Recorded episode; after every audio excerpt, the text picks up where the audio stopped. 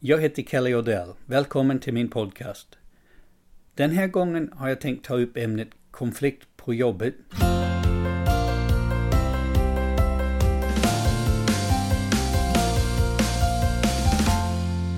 Jag tror vi alla känner igen situationen där vi kommer från ett möte eller en diskussion med någon på jobbet och allt bara blev skit. Känslan av att någon försöker nästan medvetet missförstå vad vi säger.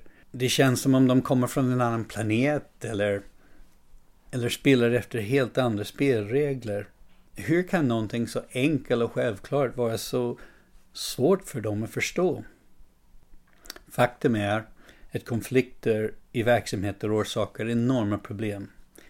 Felhanterat kan konflikter leda till tappad engagemang hos medarbetare och sämre resultat för verksamheten.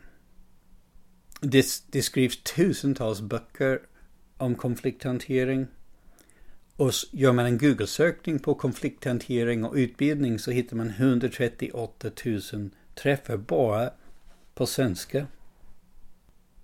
Studier visar att chefer spenderar runt 25 procent av sin arbetstid på att hantera konflikter. Och mängden konflikter har ökat stadigt sedan, 80-talet. Ökningen i konflikter har drivits på till stor del av mer komplexa organisationsformer som oftast uppfattas som otydligt. Där roller och ansvarsfördelning kan vara mycket, mycket stor, mycket svår för medarbetare att begripa och, och leder onekligen till flera konflikter. Trots detta är inte konflikter bara av ondo. Rätt typ av konflikter och rätt hanterade konflikter kan leda till större medarbetarengagemang och bättre resultat för verksamheten. Väl hanterade konflikter kan rent av vara en förutsättning för framgång. Nu skulle jag vilja ge dig fem tips för att lyckas bättre på att hantera konflikter. Den första, undvik inte konflikt. Konflikt är en normal företeelse i alla typer av relationer. Lyckade relationer kännetecknas inte av frånvaro av konflikt. Snarare kännetecknas de av att man tar sig an konflikter och hantera dem på ett moget sätt. Jag tycker mig se en ganska utbredd konflikträdsla i många organisationer och, och hos många individer. Konflikter kan uppfattas som obehagliga och det är ganska naturligt att vilja undvika dem. Men att, men att undvika konflikt innebär också att undvika den underliggande orsaken till konflikten. Det resulterar ofta att man sveper problem under mattan och inget problem har någonsin blivit löst under mattan. Alternativt kan det bli att individer abdikerar. De har idéer och information som skulle bidra till en bättre lösning till problemet.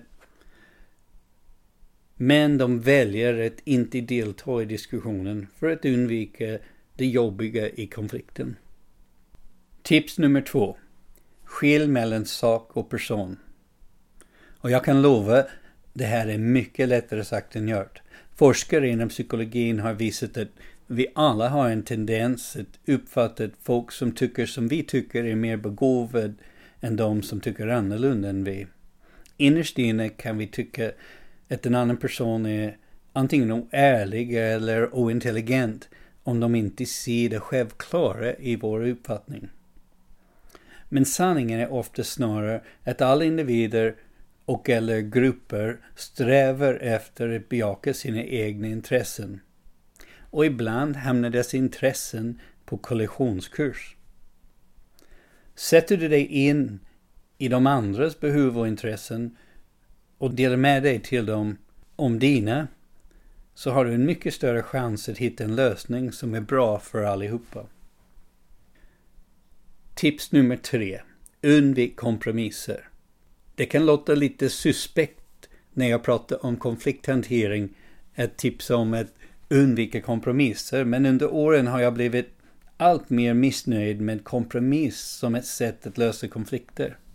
Inte egentligen för att kompromiss rent konceptuellt skulle vara ett problem, men snarare hur kompromisser ofta ser ut i verkligheten.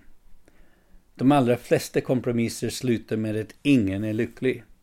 Detta är kanske ingenstans mer tydligt än i den politiska arenan. Vi röstar på ett politiskt parti som driver frågor som vi tycker är viktiga. Men när dessa frågor slutligen har gått igenom hela den politiska processen och blivit lag så är de knappt igenkännbara. För att få igenom en viss fråga har politiker av alla färger fått kompromissa så mycket att risken är att ingen av deras väljare är nöjda. Ett bättre alternativ till kompromiss är vad författaren Stephen Covey kallar för det tredje alternativet. I sin bok The Third Alternative, Solving Life's Most Difficult Problems förespråkar Covey att man inte utgår ifrån parternas lösningar och istället söker andra lösningar som löser parternas underliggande behov. När man kompromissar har ofta parterna med sig mer eller mindre färdiga idéer eller förslag till åtgärder eller lösningar. Som man försöker jämka ihop till en lösning. Och resultatet blir en halvmesyr av allt som tillfredsställer ingen. När man däremot söker det tredje alternativet. Går man till botten med vad parterna har för egentliga underliggande behov och intressen och sedan söker tillsammans efter lösningar som tillfredsställer samtliga behov. Tips nummer fyra.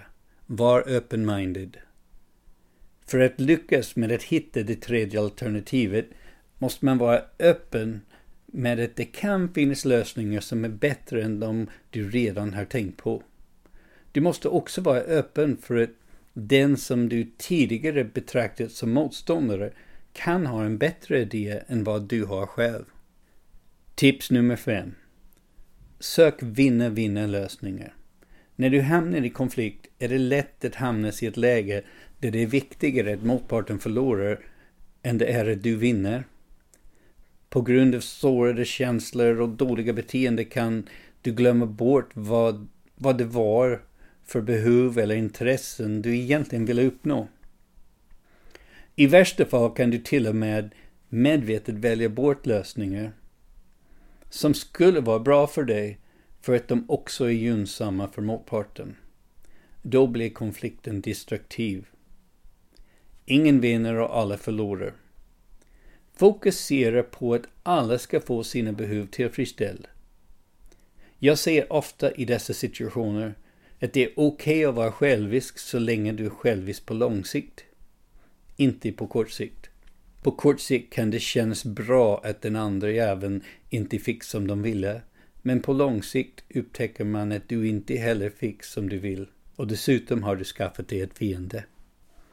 Tack för att du lyssnade på min podcast. Vi hörs nästa gång. Hejdå!